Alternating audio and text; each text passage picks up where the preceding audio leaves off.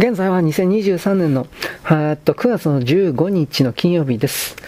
グルーブな気分になってしまうのはわかるが、興味よくするんだぜという感じだった。兵士にも観客にも笑顔があった。ビップ席ではミュージシャンの恋人たちが長い手足を動かして毛皮のコートを脱いで髪をなびかせセクシーな叫びを上げていた。ご機嫌だという鼻にかかった甘い声が聞こえてきそうだった。だがそれは危険なビートだったのだ。ボンゴ、コンガ、ドラムス、ティンバレス。ティンパニーに似たアフロの太鼓、大小十数個のカーベル。それを6人の黒人が叩いている小田切のすぐ隣にいた竹平軍曹が変なリズムだなと言った。根源をやって聞き始めてくる感じに似てるぞ。パーカッションそのものは別に何ということはないんだ。打楽器だけのリハーサルの時に若松はそう説明してくれた。アフロキューバのボリリズムを即興なしでもっと抽象化して叩いてもらう。ものすごく気持ちがいいはずだよ。バックビートのそのまた裏から入るパターンも正確に繰り返されるからね。デリケートで正確なシンコペーションはどれだけ繰り返されても飽きない。白地的なディスコダンスに慣れた過当な耳の持ち主にもすぐにそれは体でわかるもんだ。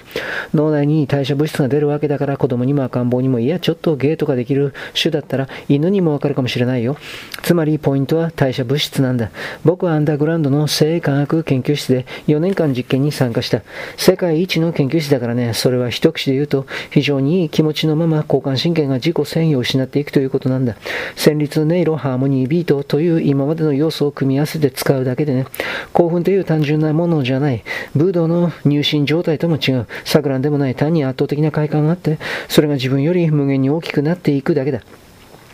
その後具体的にその人がどうなるかは人それぞれだろうね。立ち上がったビートはゆっくりと増幅されて加速されていく。テンポが速くなるわけではない。リズムキープの中で発生するシンコペーションの間隔が少しずつ短くなっていくのだ。演奏するときも踊るときもシンコペーションは基本のオンビートに合わせるのではなく、ある瞬間をキャッチするようにして発生させなくてはならない。そのキャッチしたポイントをパターン化して繰り返していく中で、さらにシンコペイトするポイントを捉え、それもパターン化してしまうと最初のオンビートはどこかに消えてしまう。それがご機嫌な気分を生むわけだが、若松はシンセサイザーでポリリズムの隙間を埋めようとしている。それは無限に近い長い周期を持つポリリズムを少しずつ癌細胞が犯していくようなものだった。ご機嫌な気分がゆっくりと他のものに変わっていくのだが、そんなことに気づく者は誰もいない。代謝物質が垂れ流しになったり急に出なくなったりしているのだ。本当に高原に似ているなと栗原や小林が囁き合ってる。でも高原はもっとスムーズな感じがする。これはギザギザして尖ってるみたいだ。音量はゆっくりとほんの少しずつしかし確実に大きくなっていった。信じられないほど緩やかに進行していくクレッシェンド。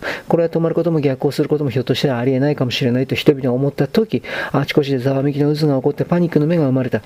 黒人パーカッショニストたちは踊り笑いながら汗だくになってプレイしているが、実際には恐ろしく長い周期のリズムパターンを繰り返しているだけだ。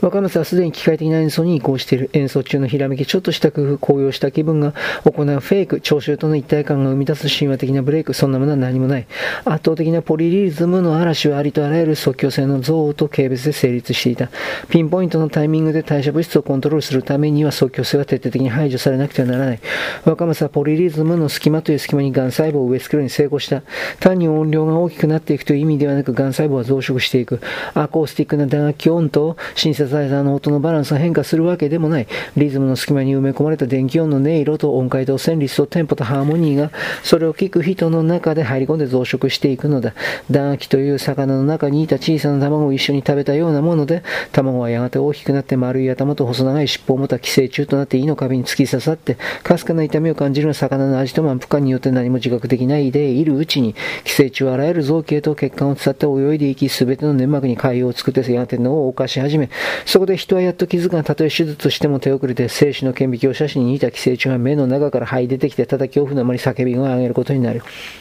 演奏が始まってどのくらいの時間が経過したのかもう誰にもわからなくなっていた。vip 席の手足の長い女たちの中から目が回るという声が聞こえてきた。もう誰も笑っている者はいなかった。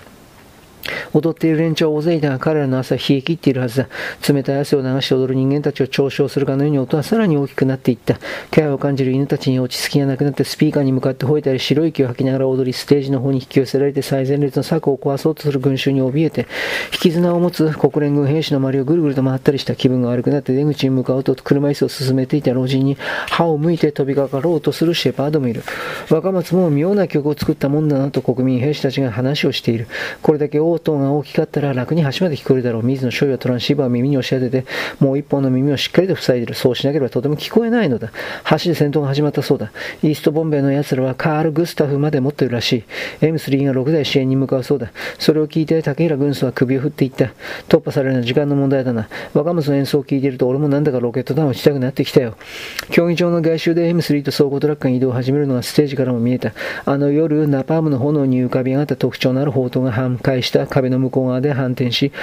橋の方向に走り出している。兵士たちが走行トラックに慌ただしく乗り込んでいる。競技場の外周をガードする警備ラインが短い間だが乱れた。子供たちがビルの陰から現れてそのかすかな隙間をついて競技場へ向かって走り出した。100人を超える子供たちの半数が気づいて駆け寄った国連軍兵士に追い散らされたが半分は壁にたどり着きより登り、鉄条網を切断して会場に次々と飛び降りた。子供たちは皆ゴワゴワの厚いオーバーコートを着ていたので、小田切はあの灰色の髪の少年を探したが、顔を見分けるには少し遠すぎた。子供たちの数はほんの5、60人だった、会場は壁際までびっしりと人手が埋まっていて、彼ら密集した群衆の上に飛び降りることになって、頭を蹴られた一人の男が怒り狂って肩のあたりでバタついている小さな足を持ち壁に叩きつけた。ほんの6、7歳の小さな女の子で壁の尖った石に頬を傷つけられて泣き叫んだ。叩きつけた男は周囲の非難を浴びて二人組の黒人が男を殴りつけた。一人が男の背後から押さえつけ、もう一人が腹や顔を殴った。周りの人間が二人の黒人を応援した。男がその場所に崩れ落ちるとその周囲に紛れ込んでいた子供たちが集まってきた。人々を押しのけて倒れた男を囲んで起き上がろうとするところを15、6歳の少年が蹴りつけた。スニーカーのつま先が男の目に当たった次から次に子供たちは現れて奇妙なことを始めた。目を押さえて倒れたままの男の体の上で飛び跳ね出したのだ。垂直に飛び上がって男の体の上に降りる。すぐに男の体は見えなくなった。子供たちは歓声を上げて渦になって飛び跳ね続け、それがちょうどティンバレスとカウエルのリーフに合っていたんで周囲に伝染しだした。その場でジャンプを繰り返すという単純な踊りはシンコペーションを体に捉えるのにぴったりだった。踏み切る時間、体が上昇する時間、最高点、落下する瞬間、着地、そのどれかがポリリズムの中のシンコペイトする音と重なればいいのだ。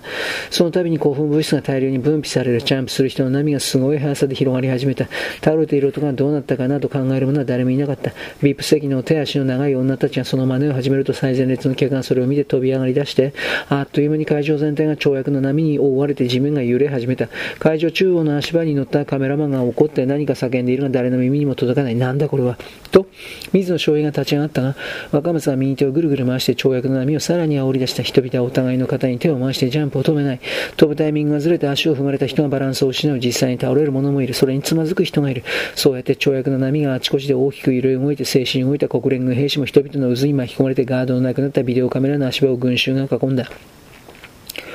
足場を組んでいる鉄パイプを掴んで揺らしながらその周りをぐるぐると回る危険を感じてクルーが逃げようとした。カメラマンは無事に地面に降りた機材を抱えた二人の女性はバランスを失って地面に落ちて同時に足場が前方に押し出された。ぶつかってきた足場で怪我をした人もいたが跳躍の波は止まらずにそのまま前進した。最前列の群衆を拒んでいた木とロープの柵が傾き始めスクラムを組んでいた国連軍の兵士たちが一歩下がって着剣した。指揮官らしい一人がトランシーバーに何か怒鳴り返している。銃剣を見ても跳躍の波は収まらなかった。第一後ろの人間たちに兵士のスクラムはよく見えないし、前の方がどうなっても関係がないのだ。何人かの兵士が空やライフルを向けて威嚇射撃を行った。だがその音はスピーカーにかき消され、銃口から火花も興奮しきった群衆には何の効果もなかった。もしかしたら観客全員を銃剣で殺さなくてはないかもしれないという不安が兵士たちの顔に現れて、指揮官はトランシーバーに向かって怒鳴り続け、準国民本部の幹部の一人が若松に演奏の中止を申し入れたが無視された。電源を抜こうとする奴がいたら射殺しろと、若松は水野所有の方を向いて叫んだ。水野所有は後発部隊に合流する予定の二人の兵士と共に若松に近寄った。耳元で怒鳴る。もう十分だ若松、もういい。引きさ、引き上げるぞ。若松は汗だくの顔でうなずき、一つのスイッチをオンにした。若松はシンセサイザーから離れたが、コンピューターが演奏を続けている。小田切は会場を振り返った。兵士のスクラムが崩れ、跳躍の波や一部で鉄条網の支柱を倒し始めている。あと一分もしたらステージまでなだれ込んでくるだろう。群衆は若松がいなくなったことに気づいていない。鉄条網の支柱にぶつかったり転んだり着剣した国連軍兵士ともみ合ったりして血を流す者が大勢いるが誰も飛ぶのを読めようとしない。もう自分の名前さえわからないだろう。車椅子の老人たちが先を争って逃げようとしている。狭いスペースでぶつかり合い何人か溝に落ちた。赤土の溝の中で車椅子の車輪がくるくると回って放り出された老人が虫のようにもがいている。ビップの客たちはヘリコプターの方に逃げ始めた。会場を出て小田切が遠くを振り返った時、彼方の橋の方で二度続けて爆発が起こった。若松はすでに準国民本部の前で成立している軍隊に合流して、ビルの谷間の静かな無人の闇へ駆け込んでいった。第8章被告人村。それと靴の履き替えてくれ。竹浦軍曹が小田切のところへ数組の網上げ式のブーツを掲げてやってきていった。軍靴というよりもアウトドア用品屋にあるトレッキングシューズに近い。小田切は小さな裸電球が下がっているだけの薄暗い地下のプラットフォームで、迷彩の野戦服に着替えたばかりだった。野戦服もブーツも新品ではなかった。少し大きめのを選べ。山の夜はかなり冷えるから新聞紙とか布切れを詰めるといい。そう言われながら小田切はブーツを選び紐を結び、目の前にある全ての靴についている黒いシミに気づいた。ここは一応前線だから新品品はないよ。戦死者のものだが新品なんか履くと雨ができて一日も歩けんぞ。竹浦軍曹はベンチに、座る小田切にそう言って髭に触りながら笑っている。小田切は疲れていた。車両の中で眠ることができなかったのだ。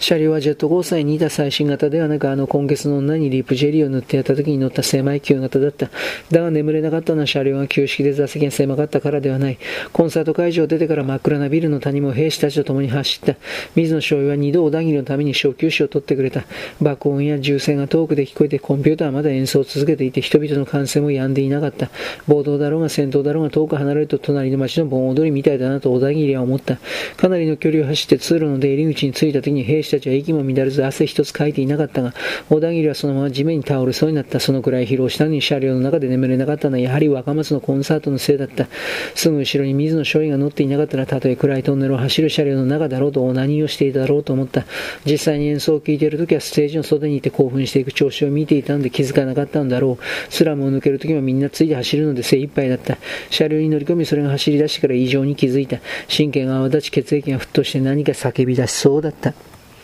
細胞が小さな虫になってもぞもぞ動いているようだった。体はぐったりとして睡眠を要求しているのに緊張と興奮で破裂しそうなほど神経は高揚して冷め切っていて、切実に女が欲しくなった。目を閉じて神経を落ち着かせようとしたあのトンネル修復工事の戦闘の際の燃え上がる死体とか弾け飛ぶ顔の肉とかはみ出した赤黒い内臓が頭、顔に、頭に浮かんできて、心臓はまるで全力疾走の後のように激しく、早く打ち続けていた。